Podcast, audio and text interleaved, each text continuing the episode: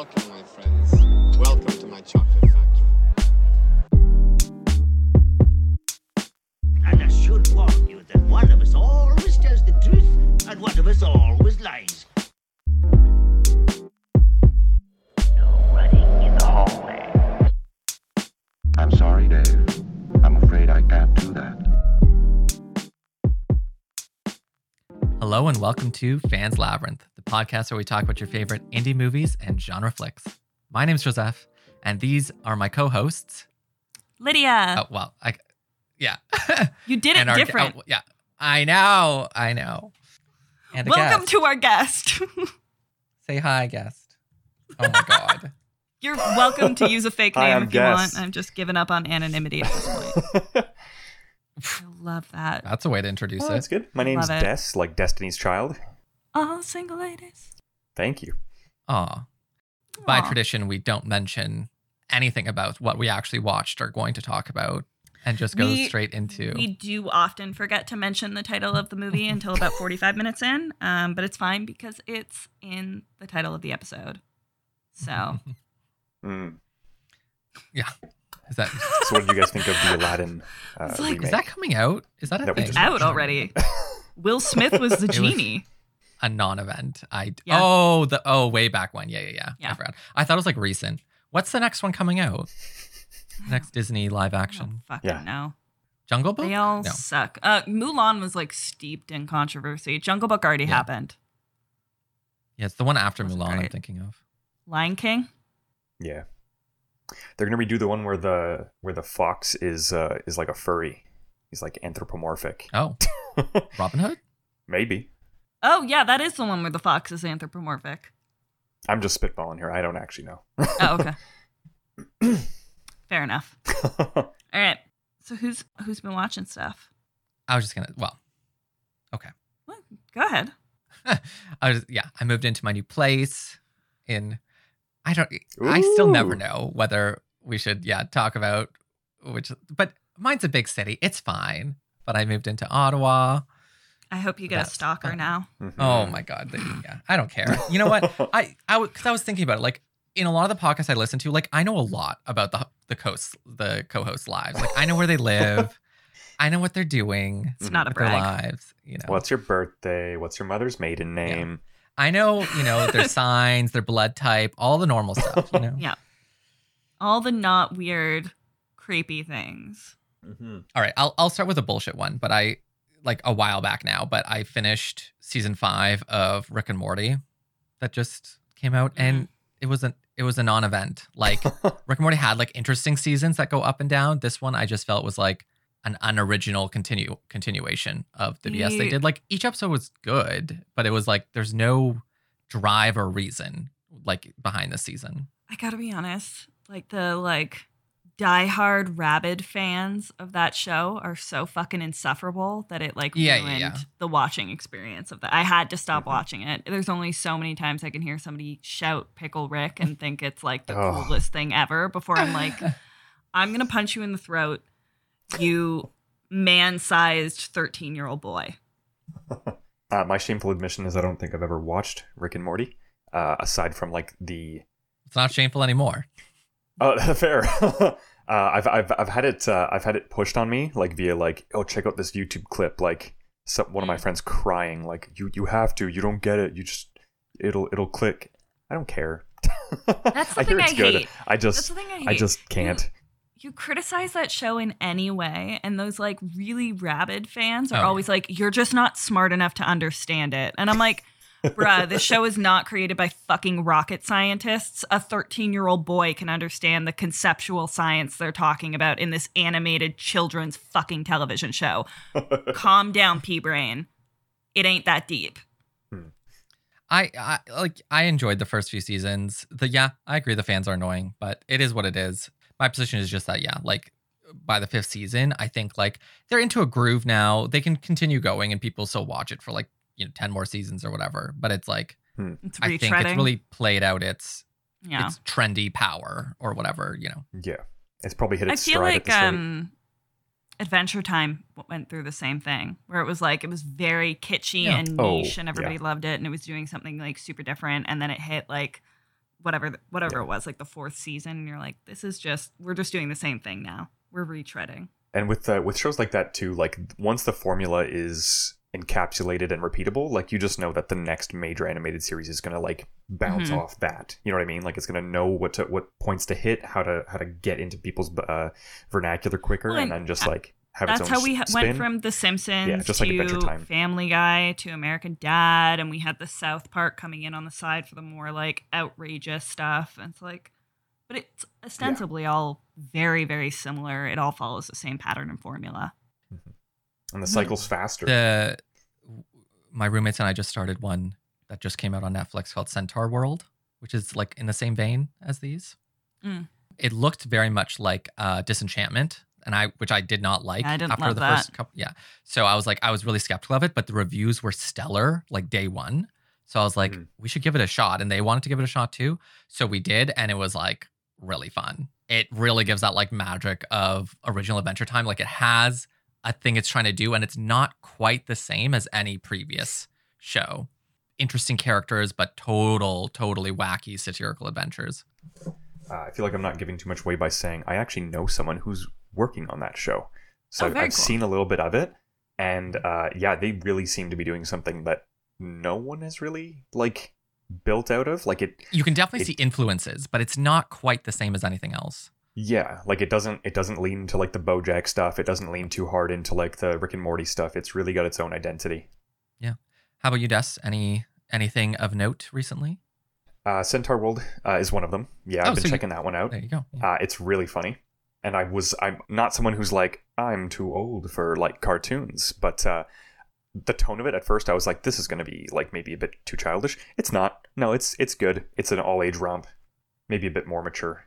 Other than that, though, I've been watching just reruns of classics. I rewatched Blade Runner again three times. The original? uh, I, yeah, the original. I wanted to... I I had an argument with someone. I wanted to figure out what cut was best for me.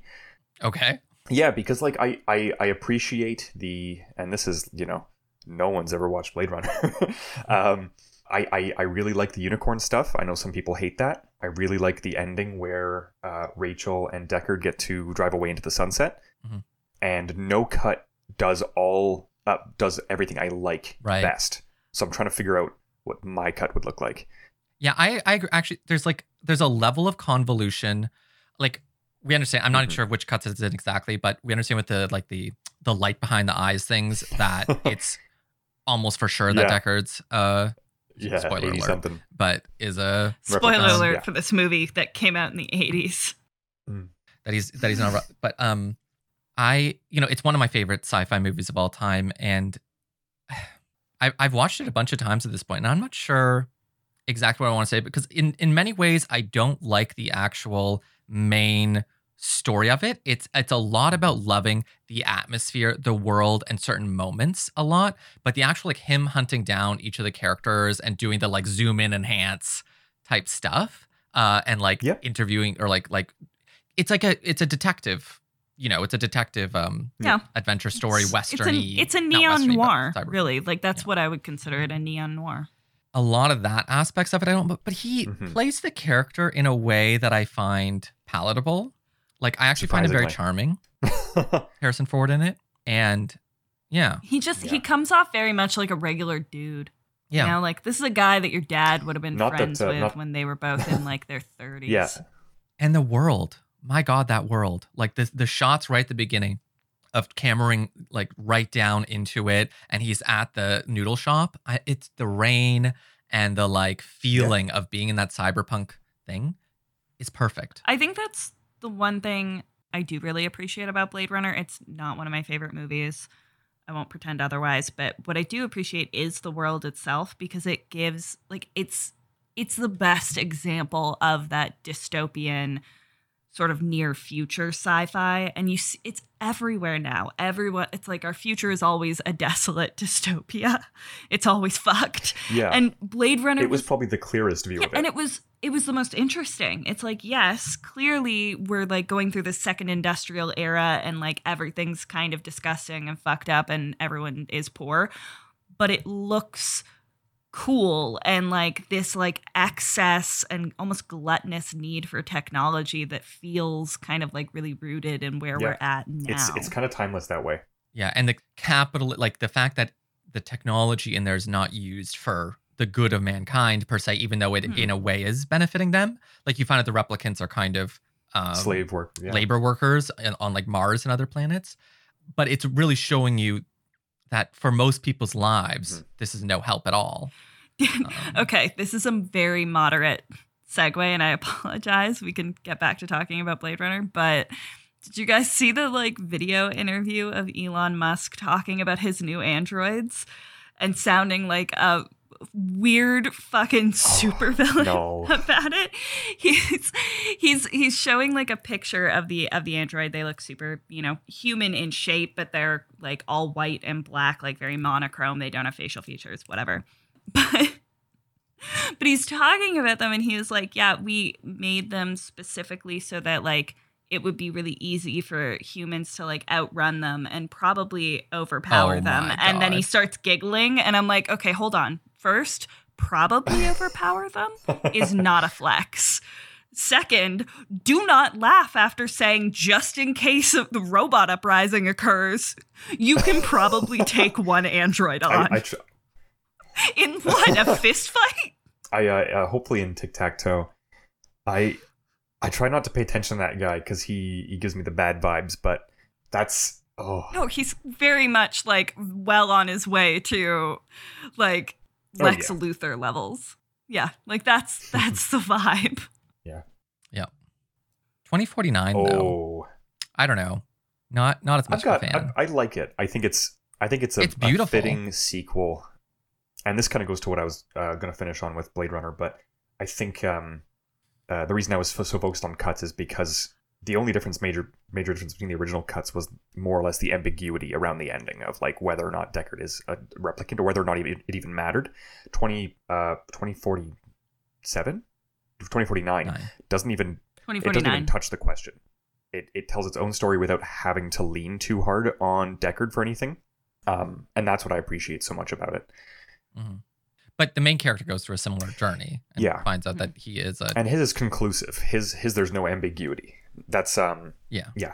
Cut and dry. But, but yeah, that's that's no. all I've been watching. I'm I'm kind of bored of, like, aging Harrison Ford coming back in his, like, original mm, roles. Yeah. It's, like, it's really showing the limited hey, range of Harrison he, Ford he as an actor. It. He's getting old.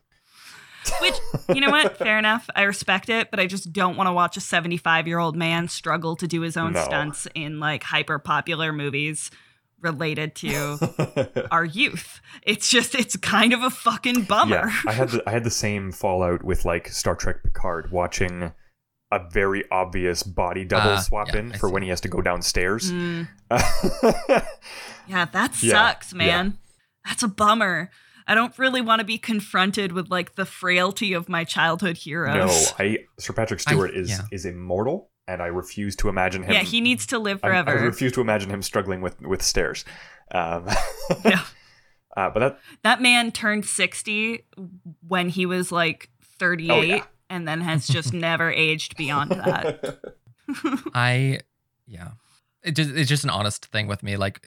Picard really is like, and it's like not the, the new show, but the, the, the original man. character uh, and Patrick Stewart's portrayal of him is just such an inspiration to me and my whole life. Like he's actually like one of my idols. More, to be fair, more the character, but he plays like a very similar character as Doctor X. So it's just oh, like yeah, Professor X. Um, Professor. Yeah. It's just like yeah. I uh, I think that's why we get along. He was never a doctor. Doctors are professors. No, I don't think he was ever actually a professor. He just opened oh. that school and left his education at Oxford to open that fucking school in Cambridge, Massachusetts. Listen, if you, I don't think he ever got his if, doctorate. If you own a school, I think you can just name yourself professor. I think that's the rule. Uh, yeah, I mean, it's also his superhero that's name. True, yeah. Like, I don't think it was a legitimate title he earned. But yeah, some, some combination of those two characters is like my actual like dream life. Like the idea of like teaching a bunch of mutants or running a crew of people and getting into moral dilemmas is like, that's the, yeah. that's the top, you know, right. Just got to roll around in some toxic waste, see what happens. And he has like romantic relationships in both cases, but like, they're not, he's you never think of him as like a ladies' man or like that's his thing. I mean, look, Sir Patrick Stewart's Professor X is a valid ex- like character to aspire to be. Actual Professor X, kind of a dildo. A little bit. He was not a great dude. Yeah. One of our friends really hates him, and I'm like, I don't know the comics that well, but from he's at least the T V awesome. show, the movies, yeah. he's good. Patrick Stewart, we yeah, can, they uh, toned we down his like abusiveness. Yeah, we can agree that Patrick Stewart is great though. Mm-hmm. And yes, but like, how great can you be if you're actively putting like young mutant children into like severely dangerous situations on purpose? You know, it's like, I'm gonna give you an you education, learn. And then oh, okay, so like the world is ending. Little fifteen-year-old boy, go save people. You have described the U S industrial military complex. Valid. Fair. Which is also not great. It's very on which brand. Which is not great. Uh, that's yeah. not my endorsement. Yeah. Uh, but that's all I've been watching. I watched Blade Runner a bunch, and I watched a, a cute show about horse people. Uh, oh. Lydia, what have you been watching? Um, too much shit. So much crap. Um, you got your pick of the litter. That's a theme now.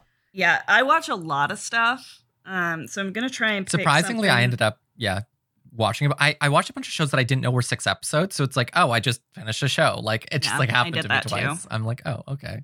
Okay, so I'm going to name one that's like brand new, because that might be interesting. Um, we're not going to do Brand New Cherry Flavor on the podcast, are we? It's a show. No, yeah, because it's not no. a movie. Okay. It's like a limited well, series or whatever. Yeah, so I watched Brand New Cherry Flavor on Netflix, which is mm-hmm. a new I show from them. I knew that would be one you'd be into. Oh. I don't know anything about that. So, um, it's conceptually, it's like very interesting. This young aspiring director moves to L A to try and get her movie made. She meets like a relatively famous, but now mostly kind of washed up director. Um, and he's interested in making her movie and he wants to like let her direct it and stuff. So it's a very cool mentor mentee sort of relationship in the beginning. And then of course he ends up being like a rancid pervert who's taking advantage mm. of the young ingenue. Um, and when she doesn't reciprocate, he steals her movie and hires another guy to direct it.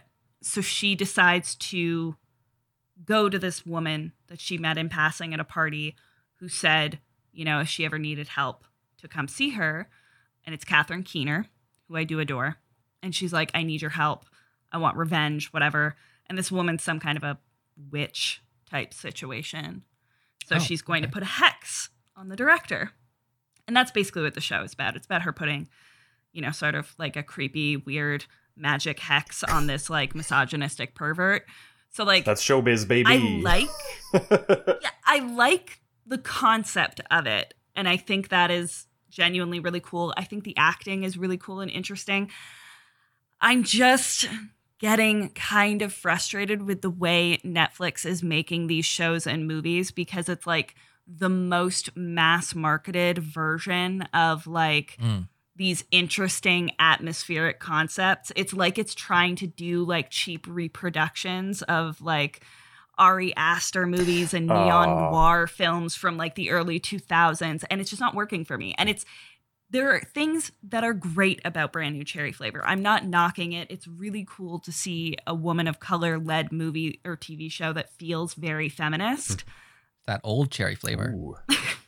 And like the idea behind it is interesting, but it's the set design and the special effects. It's got all of this sort of like neon noir, bubblegum kind of pop feel that they did with Gunpowder Milkshake, and it just it's just not good. Mm.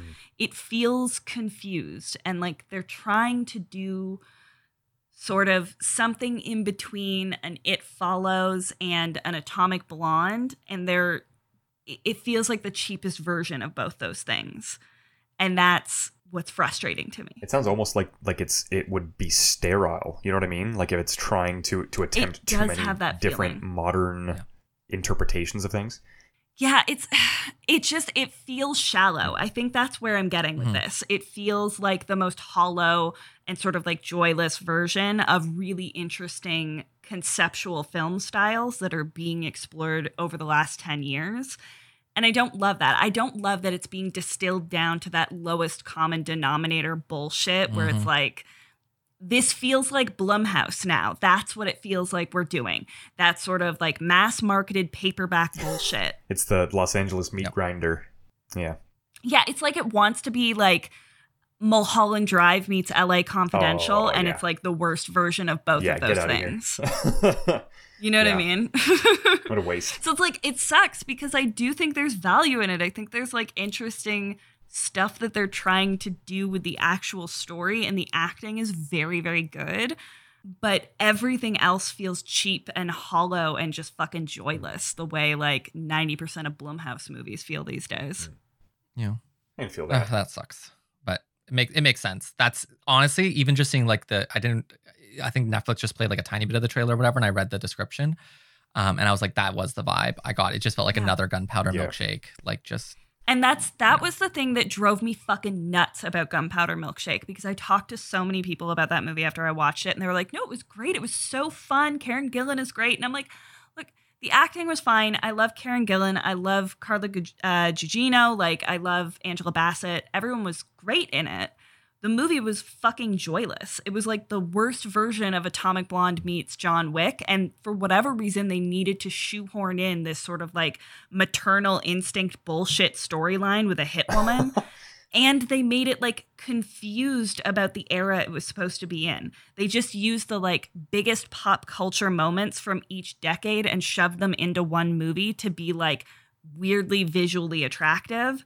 And it made it super like weird and in like it just didn't flow right. Yeah. So you have people in like candy striper outfits from the fifties and mm-hmm. some like nineteen sixties looking library, and then a razor from the two thousands and a Firebird from the eighties. Like it just didn't make any fucking sense. Yeah. It ruined the flow it of it. It almost sounds like that like seventies, eighties like backwash soup that we've been getting in movies where they're just trying to reboot things but give them like a some like Look. from the eighties and give them a somewhat modern spin, but they don't understand the context of why it was like somewhat interesting then, and and why that doesn't just fly now.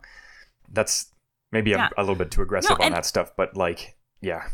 No, I, I think you hit the nail on the head. I don't think there's anything wrong with like that Lost in Time vibe. I actually really love that sort of like, is this retro? Is this futuristic? Like, where are we sitting here? Because nobody has cell phones and like they're using projectors instead of T Vs or whatever, but everyone uses a modern speech pattern and dialect. I find that interesting because it puts you in into that world really directly and shows you something that feels both ancient and super modern. And I love that. And I think Possessor, like, Uh, by Brandon Cronenberg, mm. did an amazing job with that. I think It Follows did a really solid job of giving you that sort of nineties nostalgia without actually doing just like sort of a schlocky homage to the nineties. I just don't think Netflix knows how to recreate that without making it look like a shitty cartoon. Shoutouts to Possessor for that, yeah. Uh, that movie hit. Oh God, how good! That movie, that movie hit me in the stomach in a way that a horror movie hasn't in a while, where I felt viscerally sick, but also thematically, it it, it put the twinge in my stomach, yeah. and that was that was unique. I don't know if it was my favorite, but I liked it a lot. And you can also see like the huge influence that his father has on oh, his yeah. filmmaking style, yeah, undeniable. But it it felt more modern than obviously anything his father has done. So it's like. It's like the next generation. It's the perfect version of a next generation kind of expanding on that style. Yeah, and I hope he I hope he does yep, break away exactly. further from his father's work with his next one, because he's got vision. He's got something in that movie that I think he could extrapolate on into another, not necessarily a sequel, but like just take take these cool concepts, blow them outwards. And yeah, the further you slide away from being like the son of Cronenberg, I think he could really make um make like a little niche for himself. Yeah, I think he could sit somewhere in between like his dad, David Cronenberg, and like even a Lynch. Oh, yeah. And I think that would be sort of mm-hmm. a perfect kind of cross-section mm-hmm. for the direction he's already going in. Yeah, that'd be really neat. Yeah, so I, there's this show that just came out on American Network called Peacock, which we do not have over here in Canada. It was on it's some... M S N B C. Yeah, I think it is. And it was, so it's on Stack T V on Crave for, uh, not Crave, uh, Prime for us. So I thought it was funny because on ours, it was like, oh, it's playing on Showcase. So it's a Showcase show. And I'm like, why is Showcase has this like incredibly expensive show? Because it's just some random channel here in Canada. Um, so that was really funny.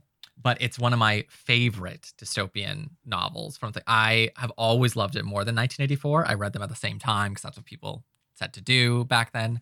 And it's very interesting because the idea is it's a dystopia as by keeping everyone happy. So instead of nineteen eighty-four, where everyone's miserable and it's all about propaganda and and like everything's in a miserable war, in Brave New World, the premise is that they've created a utopia. They're in New London, and in New London, everything's amazing. Everyone is sorted now in society into five sort of classes: alpha, beta, uh, gamma, delta, epsilon. Uh, alphas live and are responsible for the whole of society. Betas are sort of socialites who live and, and get to have fun in their lives. And then each class below that um, do different work in the thing and are happy to do it. And how everyone stays happy is they have these drugs that are super mass produced called Soma. And so everyone takes Soma all the time. And they did it so well in the show where everyone carries around with them these Pez dispensers. And so whenever anything goes wrong in society, you hear this click because that's someone like yeah. pezzing out yeah. a drug in order to deal with the situation. That's how they deal with literally everything. Anyone bumps into you, anything, anyone says something the wrong way to you, and you're just like, pop a pill. I'm better now. We're great. So the show really begins that premise and really gets you that feeling of this like perfect utopia, everyone's happy together type thing. And in the original book, the thing that really disrupts the society is them seeing that there's people who live outside of society who live in the way people used to live, um, called and they're called them savages. In here, it's a theme park of how people used to live, and they have no idea how people really used to live. Or they have some idea, but they they they mistook tons of stuff, so it's so funny.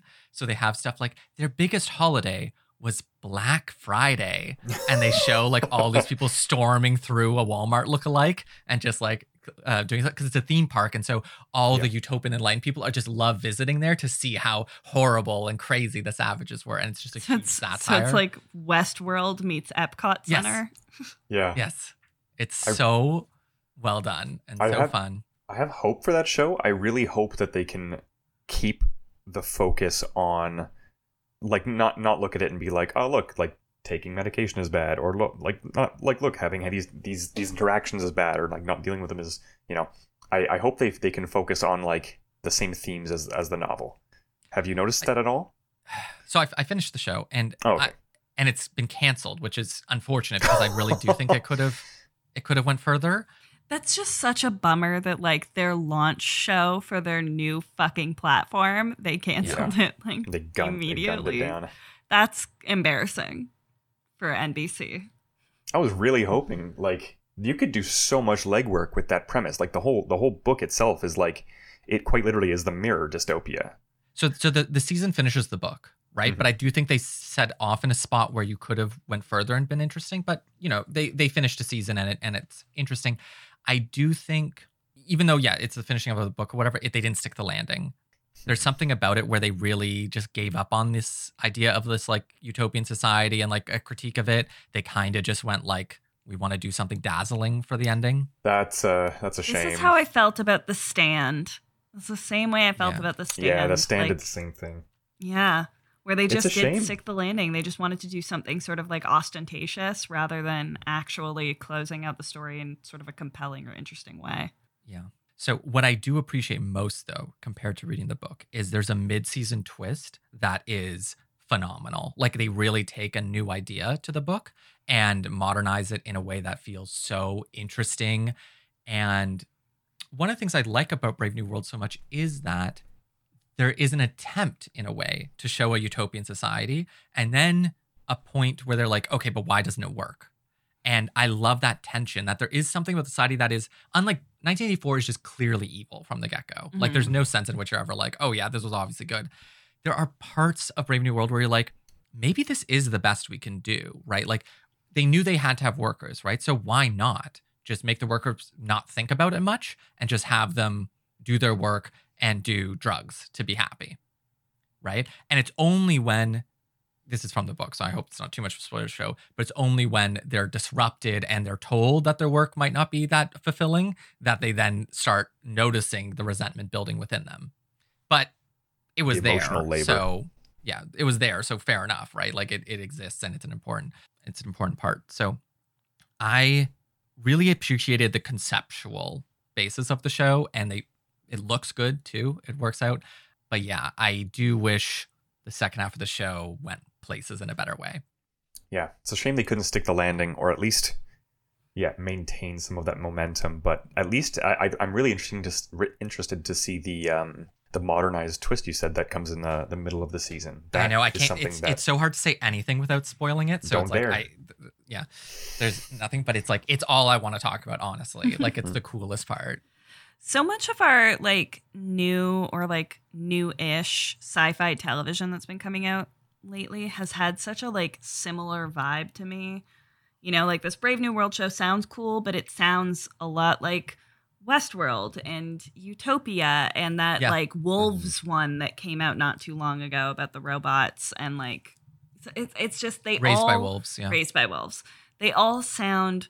Even though the stories are very different, they they have such a similar feel to them, and they have a similar look to them. They're all beautiful, but they just have the same aesthetic. And it's maybe it's just because I'm not a huge sci-fi fan, but it's getting difficult for me to be excited about watching these things that feel like other things that I've already watched.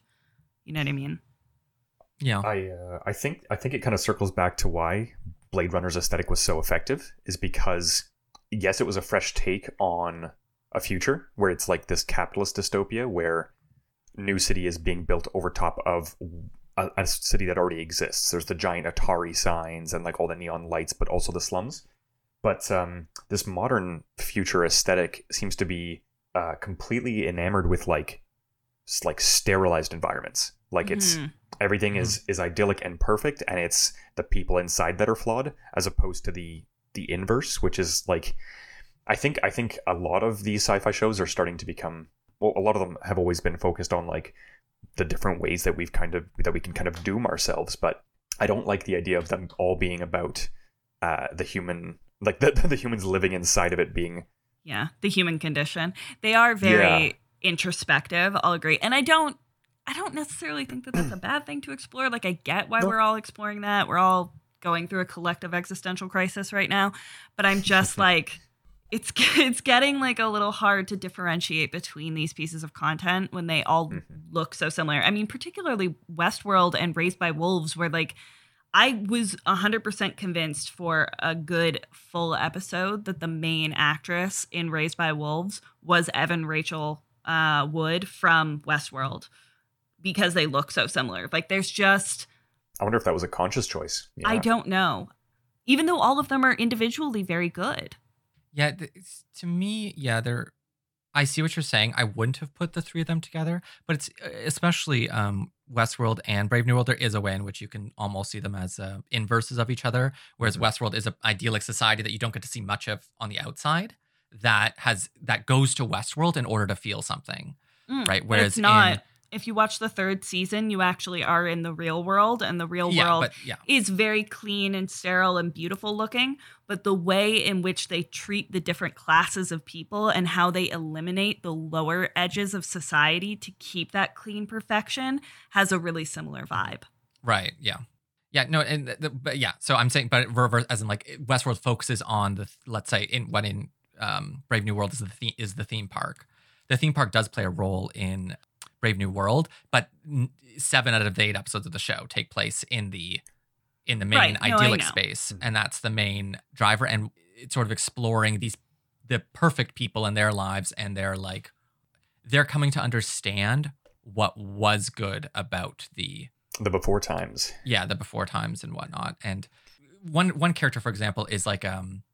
an emotion, I forget, she she called, but she's like a, so the different a, uh, alpha classes, they each have like a world controlling type job. Like one person produces all the music. Whereas in this uh, girl, she, she produces all of the, these like, not all of them, but she's one of the main producers of these feelies, which are like movies, but she can inject emotions directly into you. So instead of just seeing the thing, she just feeds emotion directly into your brain because yeah. they're all connected to this like network, which is how the Utopia stays together. They're all connected through this um, contact lens into like a super network called Indra, and that's what things. And so actually I should get to the actual like thing where So their premises of like how utopia works is that every, th- their slogan is everyone belongs to everyone else. There's no such thing as privacy. You never have monogamous relationships, and everyone just has sex with each other all the time and takes drugs all the time.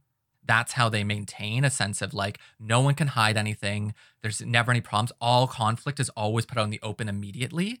And it's always like either you take drugs to solve it or you have sex to solve it. And then they produce new fun trends in fashion, trends in these feelies where everyone goes to these parties. So this like party, you know, D J Lord, uh, woman who's doing these feelies, she's the one who um, becomes obsessed with Uh, um, like emotion. She's like, how do you know? How do you write? Uh, the Savage asks her, how do you write a story, right? And she's like, well, of course, you just like have a cool feeling, like let's say, like you can float in space, and floating is a really cool feeling, and then you have an orgy, and she's like, that's a story, and he's like, no, there has to be conflict. She's like, I don't, what? I don't understand. Like, conflict is bad, you know? What? Why would you ever want to do it? But then he like punches someone, and everyone is obsessed with the feeling of being punched. They're like, oh my God, this oh, is so sounds new. Great. And so, yeah. And so that starts this whole cascade into everyone being time like, for the Caligula um, orgy party. Someone get yeah, the baby. Everyone's just beating on each other. Everyone's just punching. It's yeah. sexual fight club. Ooh. Yeah. First rule is always talk about Fight Club. Always have a boner during Fight Club. Yes. But um, I, um the, the guy who plays John the Savage was actually uh, Alden Elrin Elrenreich. Oh my God. I can't I don't know if I can pronounce that. That's a sci-fi but name. He he played um Han Solo in the Solo movie. Oh, so that weird. was really fun. He apparently hasn't been in much else. That was really his like big role. Uh that's the, to be fair, that's a pretty huge role. Uh, he's got That's what I mean. Connected. It's just weird that he hasn't gotten other work since then. Yeah, because people shit on him tremendously yeah. for that movie. All the like, I don't want to, uh... diehard gatekeep girl boss Star Wars fans just like oh, shit God. on everything that's not O G. I uh, I don't want to detract from how interesting Brave New World sounds, but I mm-hmm. wanted to focus on uh, Joseph. You said the word D J Lord, and I can't get the image out of my head of like a feudal, like music mixing lord, like like a like a that like runs a fiefdom and like has subjects. I don't know, something about like like Edo period D J Lord is just stuck in my head. Just drop the bass, my sire. Yeah, like I'm gonna I'm gonna sit down and brainstorm this later on. I, I did watch some other stuff. I might save it for another podcast because I I have some stuff to say about them, but you know, we have other stuff to uh, to discuss. I mean, man, I got so much shit on this list. Like, I can I'm gonna do I'm just gonna real quick rapid fire some ones that I don't have any interest in talking about. How about that? That seems yeah. easy. I've got one as well. If we wanted to keep going. Sick. All right, rapid fire in no particular order, and I don't have a ton to say about it. I watched the second season of Outer Banks. It's not a great show. I love that show. It's Goonies yeah. for young adults. That's all My you need to know about it. My mom loves that show, which I find so funny. I mean, I'm like, sure. Is this your teen romp? It's not great. Like, it's uh-huh. not a great show. I'm not going to pretend it's a great show. It's a stupid show, but I fucking love the Goonies. And this is big time Goonies meets like Sahara vibes. I love a good treasure hunt. So it's a good time. She loves oh, cool. sets. I think that's big. the the show that's supposed to take place in North Carolina, but is actually filmed in South Carolina for no discernible reason. yeah. Just to spite them. Some rockin' sets. Hell yeah. Anyway, um, I also did some like early to mid nineties movie rewatches. I rewatched Some of All Fears. Mm-hmm. Not a great movie. Doesn't hold up mm. super well. Ben Affleck sucks. I just I wouldn't expect I just to. really fucking hate Ben Affleck. I hate his stupid I don't think face. He's that great. It's not even that he's like he's not a good actor, but it's not even because he's not a good actor. I just hate his stupid peaked in high school fucking college frat boy face. And I want to punch it. I hate his goddamn face. Anyway, moving on. I watched Pretty Woman. Uh, and then I watched the episode okay. of the movies that made us about Pretty Woman. And it made mm. me really uncomfortable about Pretty Woman. Yeah, I anything I remember about Pretty Woman, I'm like, this cannot have aged well. Like, I just no. cannot imagine it. It it certainly could have aged worse. It's still not great. Like, it definitely feels like a weird abuse of power dynamic situation, but she's getting her bag, you know, she's getting that coin. So good for her. Um, and then it does that classic eighties, nineties, like basically boombox over your head moment at the end, which is fine with oh, Richard God. Gere. Um, and the costume design is fucking incredible in that movie. If you're a big fan of costume design, it's pretty phenomenally done. But the episode of Movies That Made Us about Pretty Woman may make you uncomfortable about Pretty Woman and the guy who originally wrote the script, who just like... Yikes. It's not even that bad. It's just like the script he wrote was really fucking dark. And it was about the lives of these sex workers that he like knew personally. And oh. in his script, he basically like had one horrifically and brutally murdered. Um, and like the movie was like super dark and about the really like abusive lives of sex workers, which, you know, is true for streetwalkers, but also very disquieting. Um, and he was like almost to an unreasonable degree, unco- like angry that the studio wouldn't make it. And this movie was put out by Touchstone, which is a Disney production company. So like, what the fuck did you expect? Yeah. So anyway, it's a weird that's vibe. A, that's a tough sell. Mm-hmm. It's a strange vibe. Um, I don't necessarily recommend a revisit unless you're in your forties and really loved it when it came out first. I don't know. And then I watched Practical Magic. Okay, that sounds like a fun one. Which is a lot stranger of a storyline than I remember it being. um, love the ants in it. Big Sabrina the Teenage Witch energy. Very into the vibe. Mm-hmm. Love Sandra Bullock. Love Nicole Kidman. She's wooden as always, but she's very adorable in this movie. But like, the movie is about Sandra Bullock's husband only married her because of a love spell, and then he dies by being hit by a truck in the middle of the street. And then her sister has an abusive boyfriend and Sandra Bullock goes to get her and the abusive boyfriend takes them hostage and then they murder him. And then they use magic to bring him back to life. And shocker, he oh comes God. back as a zombie ghost. And then they have to re-murder him with a police officer played by Aiden Quinn. And then Sandra Bullock and Aiden Quinn fall in love. And that's what the fucking movie is about. It's a cautionary tale about love spells and their only way of dis- being dispelled, which is trucks. It is the weirdest fucking energy. It's like Pet Sematary meets Sabrina for no fucking reason. It had no excuse to be this weird and heartwarming simultaneously. Like, it shouldn't be doing two things like that. It's so strange.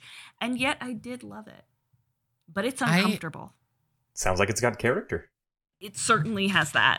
I was thinking recently about how like every piece of media where someone can be resurrected always ends up being bad, and I'm like, why's it gotta be bad? Like, why can't why can't there ever just be a, like, it's sometimes just nice to get someone back even though it's not possible. But I, I think yeah I think it's because they already did that story, like in the Bible. It's uh they already did like the best version, right? They're like, this guy oh died, he God. took away all the sin, and then oh, he comes back and everyone's God. like, yo, I do love the, the guy's piss off back. The Christians vibe here. yeah yeah well it's You know, how do you how do you top a story where someone took all the sin out of the world and then and then came back? It's a real bummer that there somehow ended up being like so much sin in the world immediately after that, though. Yeah, I, I think that the plot holes the plot holes are, are hard to ignore. Yeah, he died for our sins, and then we immediately like started sinning right the fuck away. And I think like well, yeah. realistically, the purpose is just that like he'll forgive you at the end when you're like about to die, and you can just be like, hey, Jesus. Remember that time you died on a cross for our sins? I'm cashing in that shit. Yeah. Uh, you gotta well, if you let don't me sin, in now. Then you died for nothing. Yeah, exactly. It's very strange. It's sometimes strange for me to think that some of the stories in the Old Testament are older than like the Greek stories that we know. Like like Greek philosophy is younger than a lot of those stories. Mm. I just find that bizarre. I always think of the entire Bible as being written at the same time as Jesus, even though mm-hmm. the most of it is written way before. And like all of the New Testament stuff, almost all of it is written like way after. Yeah, but it's written, it's, the period it's written about is, yeah. Yeah, yeah but it's like it's like four hundred uh, years later. And they're like, hey, my my grandfather's grandfather's grandfather told this story about this fucking dude. You want to write a book about it? Yeah, thirty-three-year-old carpenter. Yeah. Who had, like, um, a drinking problem because he kept turning every beverage into wine. Yeah. Like, why don't we dwell on that more? That's a weird thing to do. Not a lot of, not a lot of love spells in the Bible. It's also like, I'm going to turn it into my my wine, and then my wine is also my blood, so please drink my bodily fluids. There's, like, zombies, there's cannibalism. It's a romp. It's not family-friendly, however. Fable. Yeah. Could you imagine being like, uh, your kids can't read the Bible. It's not family friendly.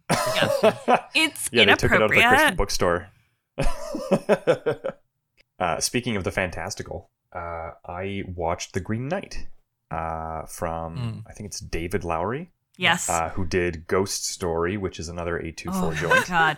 I will rant about Ghost Story no, no, on this stop. episode again. I'll fucking do oh, it. Just, yeah, we, we, it, you I probably have nothing to say it. about Ghost Story, yeah. uh, but I have a lot to say about The Green Knight. Yeah, so we just talked about this all, like, I just, because I watched it too, so I, I, and I talked about it last episode, so this is hmm.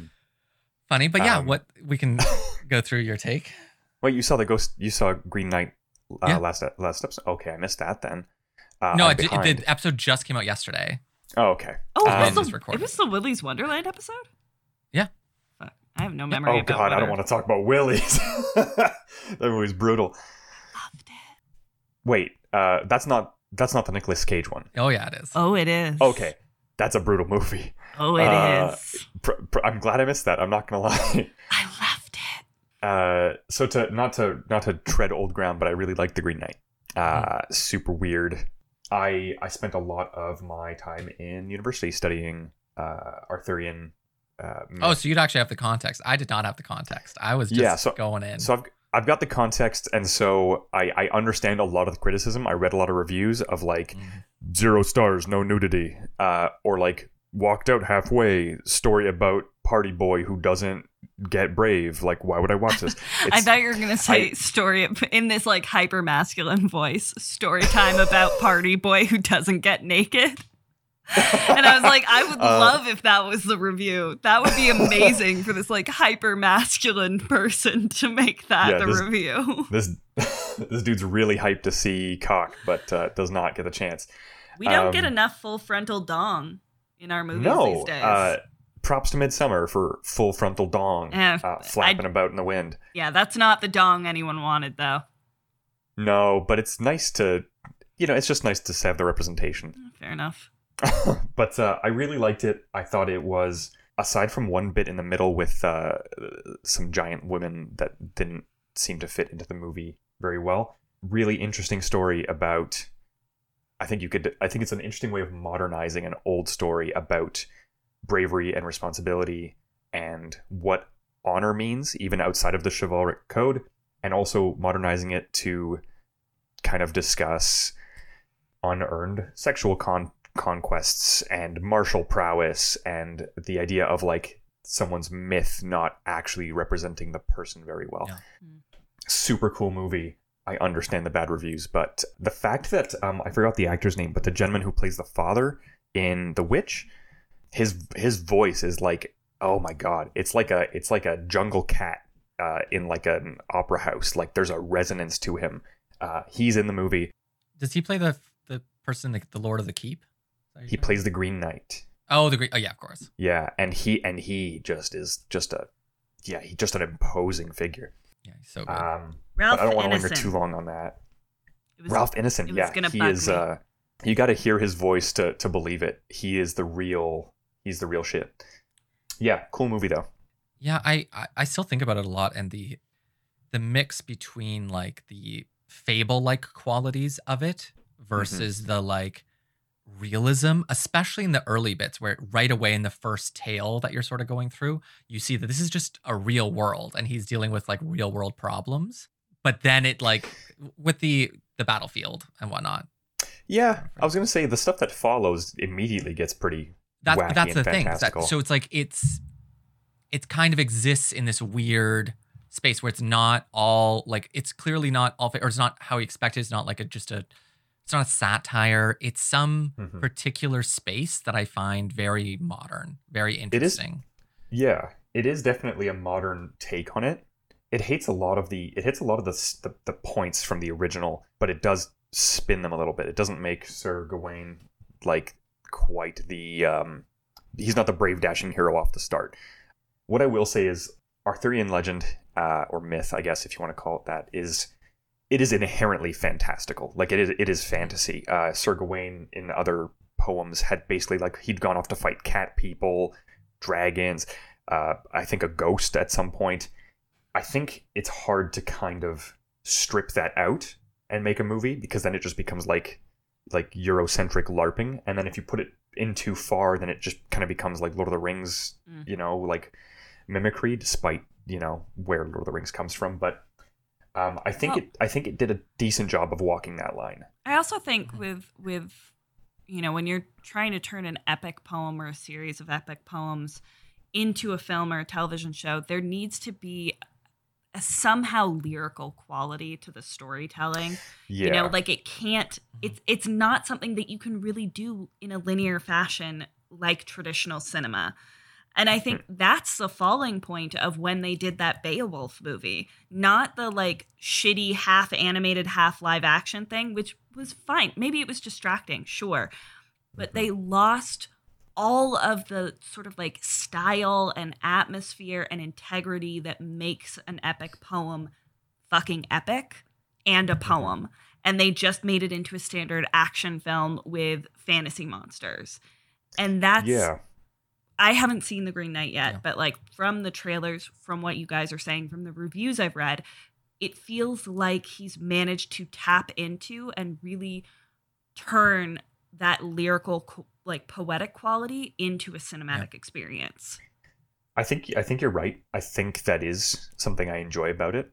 And I think that's that's inherently why this this poem makes more sense, is that it actually does have like it does have like the the moral side of it. It is it is in some ways a parable. Uh, it does actually have some somewhat of a hero's journey, which the director had taken some liberties with and had, I think, rounded out the edges to make more sense. But like Unlike Beowulf, like Beowulf, if if you've read it, um, it doesn't make any sense. It's like three disjointed small parables that could barely be assembled into a story. That movie, like you said, yeah, like the lyrical qualities, the, the actual uh, structure of it is lost. Mm-hmm. This one, I think, does manage to to actually like end cap, like start a story, end of story, which... Which surprised me. yeah. And I mean, I think even still with Beowulf, even with the structure of that poem, you can still have a beginning, middle, and end. Like there is a clear fable to Beowulf and Grendel that you can adapt. They just didn't do it with any style, with any aesthetic or atmosphere or sort of like magic yeah, it was, to it. It was hollow. Yeah. It was hollow. And it's um, incredibly difficult to capture what an epic poem can do and make that a film or cinematic or television experience. And it, it does feel like from everything I'm seeing that David Lowery has managed to effectively do that. And I think that might be why so many people kind of hate it too. I, I think you're right. And uh, I'm, I, I haven't heard Joseph's uh, hot take on this, but to your point, Lydia, much of the visual side of the movie, like much of the actual like the excuse me uh the filming of it, much of the uh symbolism, much of like the imagery that they they use and that, that they borrow from does lend itself to again like that fantastical uh wh- where it can't where it can't do it with like narrative, it does so with imagery, which I think is really interesting. Yeah yeah But I liked it quite a bit. Uh hard recommend though if um if you're into like like Lord of the Rings-y kind of action stuff. It doesn't touch any of those notes. It's more, yeah.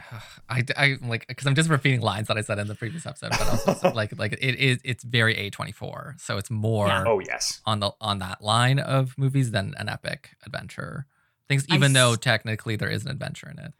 I still stand by fuck David O. Lowery or David Lowery's oh yeah. ghost story. Yeah. No matter how good this movie is. Fuck Ghost Story.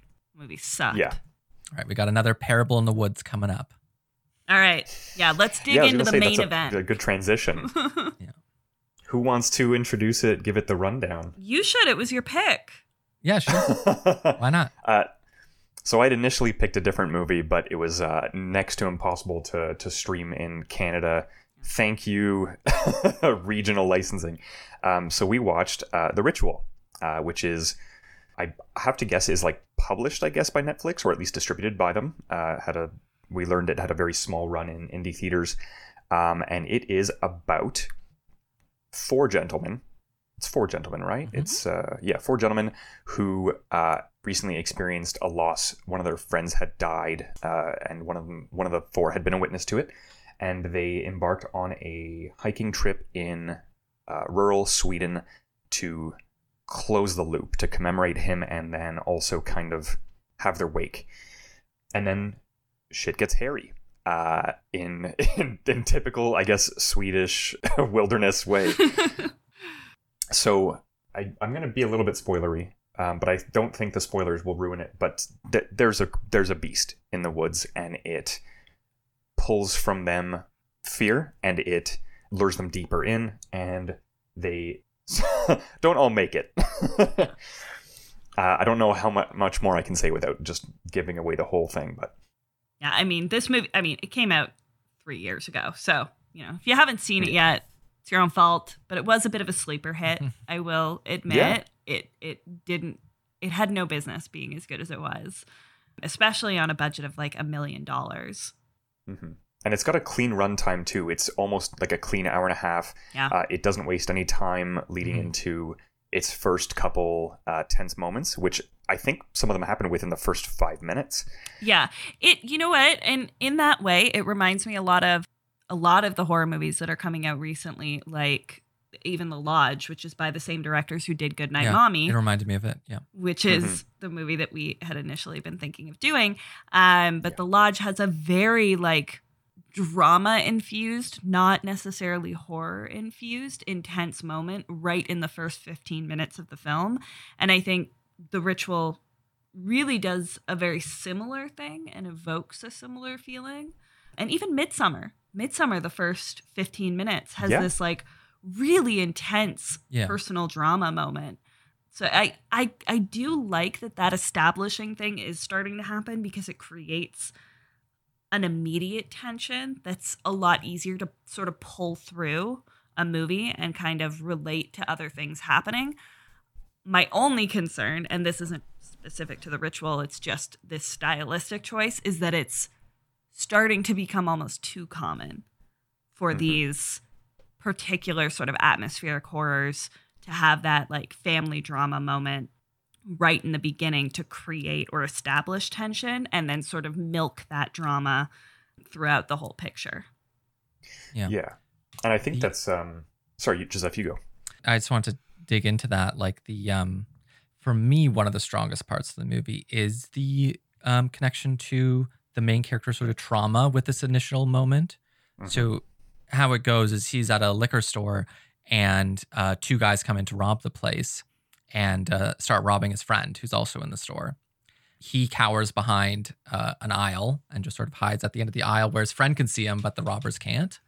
And he's unable to do anything as his friend gets beaten to death. And so part of this trip is his own dealing with this situation, not in just feeling sorrow for his friend, which of course all of them are. All of them are grieving for their, the loss of their friend, but also his own internal thing. And you see that right away, that he's clearly dealing with this on a more intense level mm-hmm. than, maybe not more intense than the other ones, but like in, on this different level where his own cowardice really haunts him. And he yeah, wonders what more, kind of person he is. It's more sort of guilt and shame than like, just a true grief. Not that he isn't mm-hmm. grieving, but like that grief is sort of internalized because of his own guilt. Yeah. And the movie spends a long time like really exercising that that scene. Uh, and so as the the friends are lost in the woods, uh, the main yeah, this character... is my favorite part of the of the movie, this this thing that yeah, so the main character, he he wakingly revisits the scene where his friend died. So in the middle of like a dense moss covered like laden forest, these like fluorescent lights will light up like eight feet off the ground, and aisles will appear well lit, like loaded up with alcohol, and his friend will be there, and the scene will just repeat. Um, and it happens, I think, three times throughout the movie. And like that, this, this, the sense of powerlessness, like the sense of like personal responsibility, just it keeps repeating itself um, as the main character, um, as the group, I guess, are facing uh, a new horror in the woods. And the way they do it is so, um, it's surreal. I love it. Yeah. But it's also, um, it's also like a great method of communicating that kind of trauma, like having to relive it on the spot uh, whenever, whenever like tensions start to spike. It's just flashbacks constantly. Yeah. What I did find interesting about this, the way it ends, I, I almost wish they had given it a more ambiguous ending, because the more I think about it, um, if it wasn't for that establishing shot at the end that sort of told you what happened, you almost wouldn't be able to tell if what he was experiencing was really happening or if it was just a true manifestation of his guilt. And then watching, re- oh, replaying, replaying the, the moment of his friend's death in this liquor store, and then watching and not being able to stop the death of each one of his other friends throughout this journey. And like how mm-hmm. he's coping and not coping and sort of breaking down from the potential of his own cowardice leading to the death of everyone he loves. And I think I think that ending, because we discussed this during the movie, that they sort of fumble the ending a little bit. I feel like it wouldn't have felt as sort of kind of wishy-washy to me if they had have given it an ambiguous ending that could have meant all of this was sort of in his head as like a trauma response to a terrible situation and to his friends feeling like he was a coward and should have done more. Yeah, that's something I've been chewing on after my first watch for cer- for certain, and after this watch as well. Um, because like the movie does give a fairly, gr- uh, I'm not going to say grounded is the right word, but I'll I'll go with it.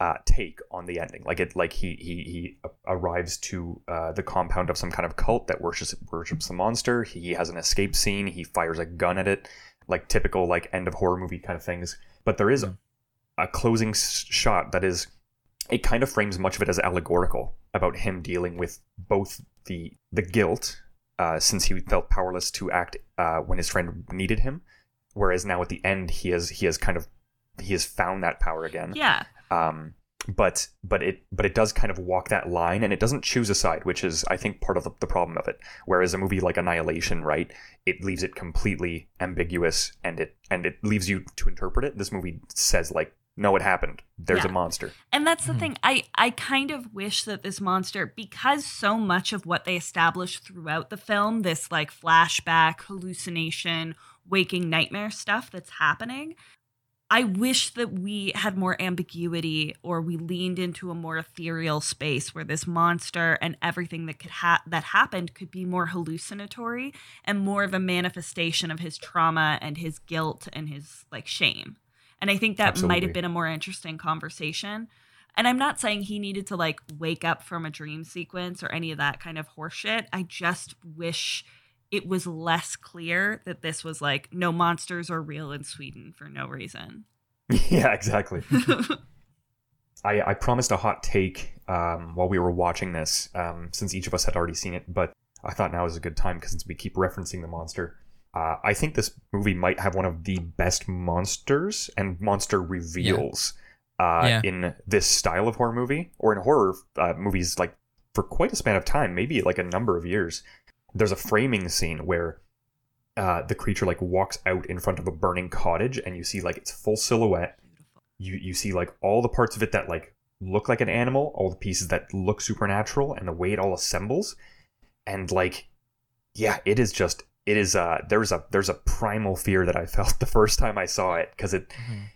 I, I, I'm not gonna do it any justice. Yeah, it's unique, it's very, and there's like it's purposeful. Like, it's somewhere yeah, there's between... human elements. That's the thing, that it's somewhere between like true monster horror and sort of Uncanny Valley, because it sort yeah. of has like human features, like the weird hands and the legs in the wrong part and the eyes. A torso. Yeah. Yeah. It's its head is almost it's almost two torsos meeting at the waist, and the bottom half has arms, which are uh, usable, and a face, and the upper half uh, has Uh, antlers. Basically the arms are like antlers and no face, and it's Yeah, it, it is. It is. It kind of um, has legs on that top half. Yeah, and it too. kind of has legs. It's it's a it's a it's an interesting mishmash. The monster team, whoever developed that thing uh, and and workshopped it and displayed it that way, they really killed it. My wow. God, its its behavior is also completely mysterious because you see it do different things at different times, and it's like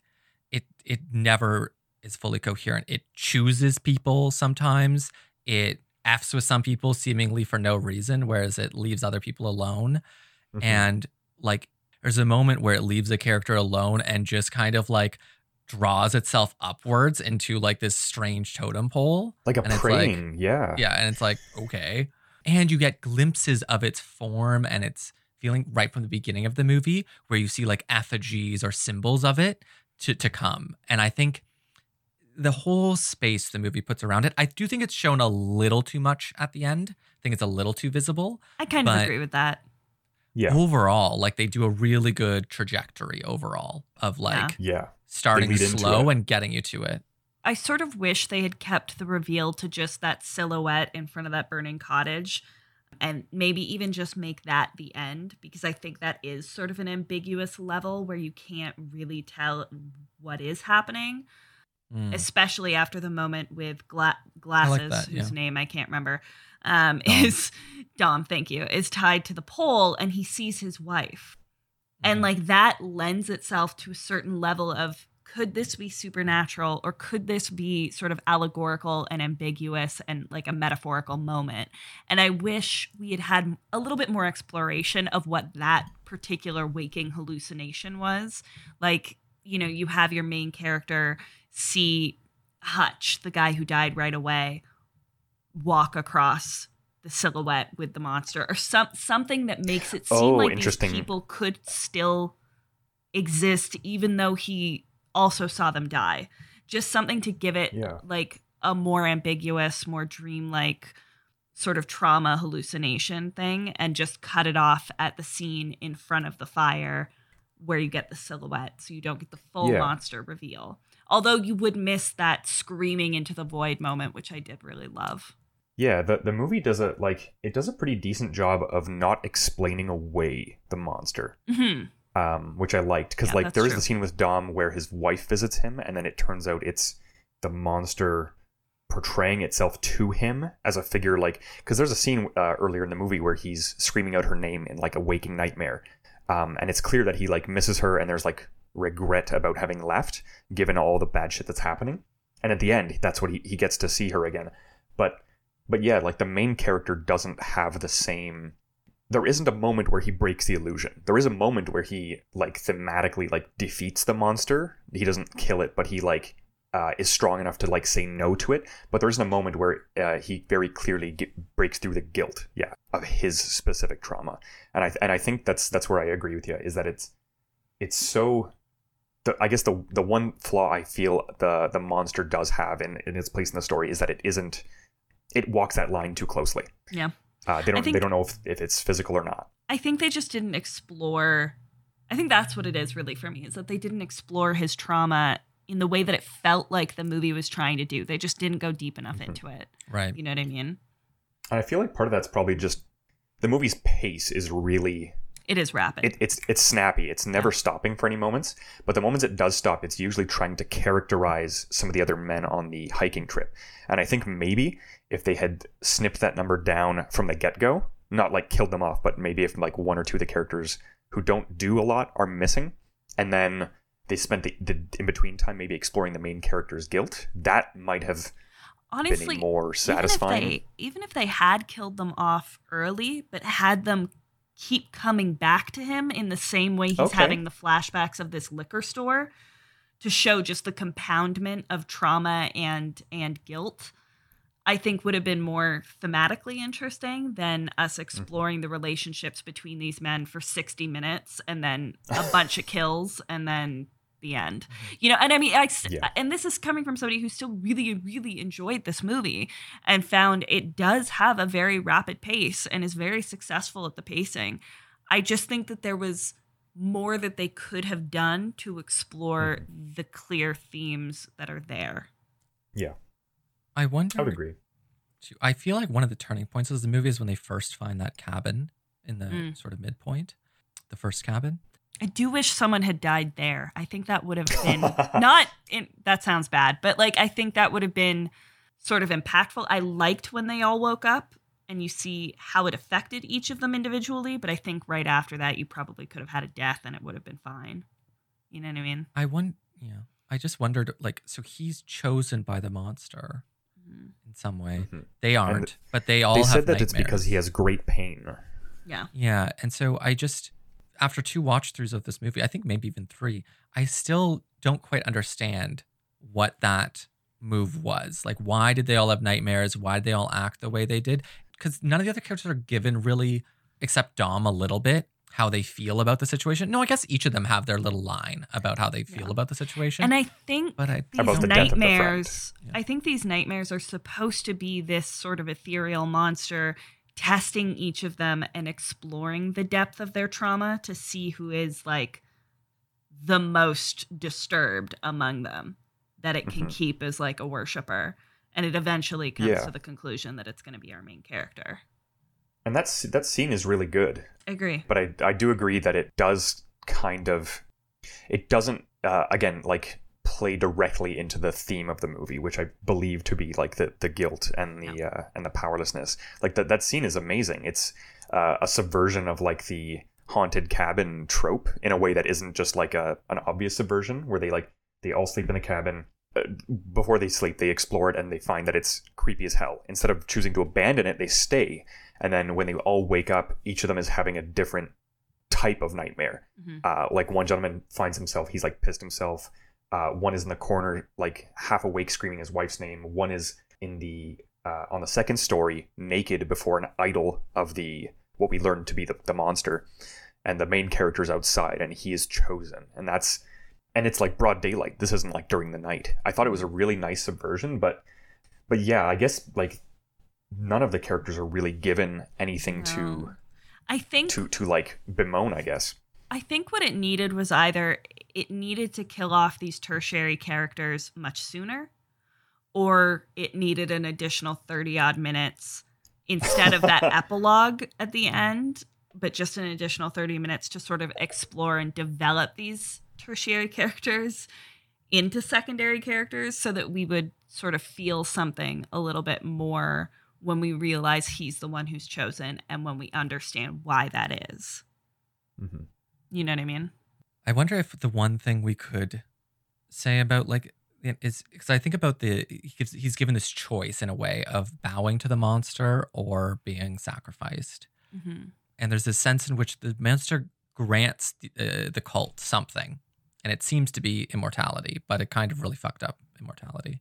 And if you some yeah, if you just paw. smash, I don't think the movie does this, but if you just in your mind smash together the fact that he's under this trauma and it's his cowardice that's the problem. And if we consider mapping one to one, the cowardice is equivalent to the immortality and the bowing to the monster versus fighting the monster or. But, you know, can he fight the monster or is it just do you just have to sacrifice yourself? Right. I think yeah. that's where things get a little bit. I don't know how the metaphor exactly lines up, but.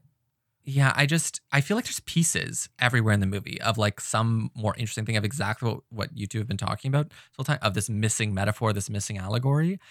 But yeah, it's just not pulled through in the movie. Yeah. But I think because the pieces are there, you can really feel it out in the atmosphere and feel like they were moving towards something. And I think, I think if they were to pad out the length of the movie, they run the risk of doing a worse job, uh, in my opinion. Because I think the pace of the movie, I think the, yeah. the runtime of it is one of its strengths. Is that I don't disagree with you. I just think that like thirty minute epilogue is unnecessary once we get past the silhouette of the monster in front of the cabin. And you could cut that time there and pad it into the beginning to develop your characters more. And I think mm. it would have been a more impactful mm-hmm. film in if you had done that. Yeah, I think I think it would take a, a skilled hand. And I think For the director sure, like did a great job with the material. But yeah, given what we have of like of what we've been given of the movie, I still think they did a really good job of yeah. I mean, I definitely much of that across. I definitely agree. I think it was really fresh feeling, especially when it came out in twenty eighteen. As much as I'm saying, like that family drama moment right at the beginning is feeling like something that's been sort of repeated a lot lately. When The Ritual did it, it it really stuck out in my mind more, you know? Like, I feel mm-hmm. like in twenty eighteen, we were just getting into this weird mix of sort of personal and family drama meets supernatural horror elements. So it was, it was still feeling very new, and it worked really effectively yeah. for me. And I agree, the pacing is great. The set design and the set itself is absolutely stunning. Oh, that's worth going into. Absolutely. It really is. The way, and and you had said you had said this so beautifully when we were watching the movie, the sort of depth of isolation and like sort of pressure you feel in this space that really is enormous. It's a huge forest, and yet it feels so sort of like suffocating. Oh, it's claustrophobic. Yeah. They managed to use these like really good, like tight shots of like dense layers of forest, uh, not necessarily like foliage, just tree trunks themselves. Uh, and they never feel lavish. They never feel like they're, they're like just panning for the sake of it. So you can see the woods. Every shot feels purposeful for setting, um, uh, for, for actually developing the setting. The setting itself is almost a character, uh, if you want to look at it yeah. that way, where every space they walk through, you're not seeing like them circling the same set a couple dozen times. Like there's unique Uh, set pieces, and each of them is uh, fully realized. Each of them is texturally interesting, and all of them are, again, uh, like Lydia said, tight, claustrophobic, despite the fact that they are dense, outdoors, and oftentimes that was, that was the word dense, you yes. used that I really like, dense, and all often well lit. It's not, yeah. it's not all nighttime. It's not all like creepy, like crawly. It's oftentimes during the day, mm-hmm. and it still manages to feel like you're not outdoors but trapped. Yeah. And I like yeah. I like what they did with that, with the lighting. We had talked about this. The lighting and the color grading was so impressive because even though it is daylight, they'll do these occasional impressive sort of like drone shots of above the, the canopy of trees. So you can see this almost like blinding near winter sun in sort of northern Sweden. And then you go yeah. back to this really harsh cut of them within the woods itself. And it is still light out. You can tell it is daytime. But the way they sort of filter that lighting creates sort of like a, a weight on these characters where you can feel that they're being pressed down upon by the weight of like this massive forest and foliage. Yeah, it it is. It feels like the Nordic equivalent of like a rain or like a like a jungle or a rainforest. Mm. You can almost it's almost like you can see the humidity. There isn't like a nasty film grain effect or anything like no. that, but there's just, just a weight. The use of space. Yeah. yeah, they really know how to frame uh, nature in a way that I think a lot of movies um, end up wasting it. I agree. Where it becomes mm-hmm. like, like kind of gratuitous, like, oh, look, we found a cool place, and mm-hmm. we've we we're just getting as many drone shots as we can. This one, there's a lot of like ground footage peeking through like five, six, eight layers of just dense uh, mossy trees. It's yeah. really interesting. It felt very the, intentional. Mm-hmm. Yeah. The the monster really inhabits the woods in a very uh, true way too. It very much feels like its habitat, and like everything it does is attached to the fact that it lives in these woods in particular. Mm-hmm. Yeah. It has a said that there's like a Wendigo like, quality. Yeah, it, it does. Yeah. It has a Wendigo sort of quality to it, even though you know, I mean, if you look at these sort of like old illustrations of what Wendigos could have looked like, there are many where they contain like sort of antlers. They look kind of somewhere between a deer and a wolf and a man. And that's sort of the quality we're having here, which, mm-hmm. I mean, maybe I don't necessarily love that this potentially could have been lifted from like indigenous um, lore, yeah. but Unsavory. It's still stylistically, it is very cool. And it does have... I would say it has sort of Native American qualities. It has Scandinavian qualities, and it does almost have like the eyes in particular and the shape of the face give me sort of an almost Studio Ghibli kind of feeling with those like uh, forest oh, um, it, spirits. Yeah, mm. it feels like it inhabits that space. And mm. and like Joseph was saying, right, like it's it blends in to the to the the actual setting in such a way that it feels natural despite... You know, with C G, it's almost always obvious that it's, you know, something's been superimposed. But there's an, the scene they introduced the monster. The first time you actually get a look at it, it it is almost almost indiscernibly camouflaged. It's so well done. And it's and it's sort of nauseating when you see that movement, because it's, yes. it's like staring at, you know, those three D pictures that you used to see at the mall where you'd stare at it and stare at it, stare at it until you feel nauseous, and then you mm. maybe see the picture. That's the kind of quality that it gives me. It's so like mm. unreality feeling that you're staring at these trees and you know that you can see something and you can't place where it is, and then it just makes one of like an almost imperceptible movement, and it gives you this wave of nausea. Oh yeah, yeah, it's very effective. Mm-hmm. Yeah, I think the movie in the end has a kind of mythic quality that stays to you. Like you almost sure. believe like this creature could be a real story, a real thing that has lived in our collective unconscious for for generations. Mm-hmm. Um, it, yeah, it is, think... as you're saying with the Studio Ghibli thing, right? It, I think you're referring, like in Princess Mononoke, there's a similar creature, which is a creature of the good, um, but like a massively antlered elk. That's gi- yeah. that's gigantic, and it sort of represents the good of the forest. And it's both like hideous and beautiful at the same time. Or in this, in the Studio Ghibli, it's, eh, I guess it's kind of hideous, but there's other creatures that are much more hideous yeah. in it. I remember it being somewhat unsettling to me, at least, because it's like yes, vaguely it has like multiple human? eyes or something. Yeah. yeah. Um, but yeah, yeah, there's an unsettling quality to like almost all of the little like forest spirits mm-hmm. in the Studio Ghibli movies. But I, I think there is sort of like a sweetness to most of them that you see in these in these um, Studio Ghibli movies. Whereas in this, it really truly has a, a very like twisted sort of monkey's paw kind of feeling. Mm-hmm. Like I'm going to give you the gift oh, of immortality, yeah. but here's all of the like terrible things that come with it. Here's the weight and the pain and the and the disfigurement that you're going to get out of it. And it feels old. Like that's yes. that's something that I that I, I didn't think they could communicate just visually, but it feels ancient yeah. in in a really um, I don't know. I don't know if it's about the way like its stature, like the way it walks, the way it kind of it inhabits the space, but it feels it feels like it belongs there more than the people standing there, despite being C G. It's yeah. super interesting. I think, I mean, I think part of that is the coloring to it. You know, it has sort of like a weathered look to like its skin and its coloring.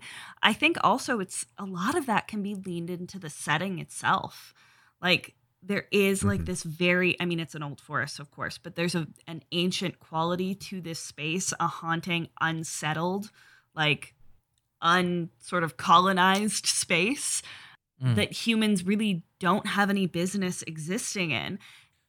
But simultaneously, at no point do we see a single other animal beyond this monster. Yeah, it's bizarre. Not one. Yeah, it's so really it's, eerie. It's simultaneously true ancient nature and deeply malevolent because of the lack of sound nature, like noisy nature that we co- are accustomed to. That actually does lead me to some criticism for, for the movie. I don't have a lot. I know that the, the movie didn't get exactly the, the best reviews. I like it a lot uh, despite that, but there's one point in the movie, almost like one, like one sentence that tries to explain away the monster's background and its history, and they say like it's one of the Jotun, it's one of Loki's bastard children, and it stops right. there. And with that line snipped out, I think the movie, like that line alone, if you snip it out, the movie is inherently better for it, because it because that line works to undo some of like again all the work the visual team like put into yeah. that monster, and uh and also the the movie's pace is pretty quick, but the way they introduce the monster is is is not. It's it's very. It takes its time. It kind of uh, it kind of relishes the the tense moments where you're not certain if they're being watched or if they're they're alone. But otherwise, I don't have too much criticism for the movie. I think maybe maybe there's too many dudes. Uh, like what we were talking that maybe one or two of them didn't necessarily have much reason to be there. Yeah, I mean, the, as the much as I enjoyed is, Hutch yeah. being in the movie, I do think Hutch was very superfluous and could have yeah. not been in it. Um, and I know Phil had like absolutely no development, but the weird prayer nightmare was still more interesting. Mm-hmm.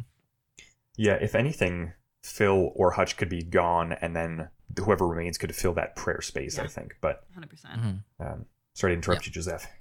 I, I, yeah, I was just actually... I actually like that line with the Loki thing, but more more because it's enigmatic. Like it sort of leaves you in a like it's not that the, the, the to me, it wasn't the movie was answering what it was per se, but rather why these people believe in it.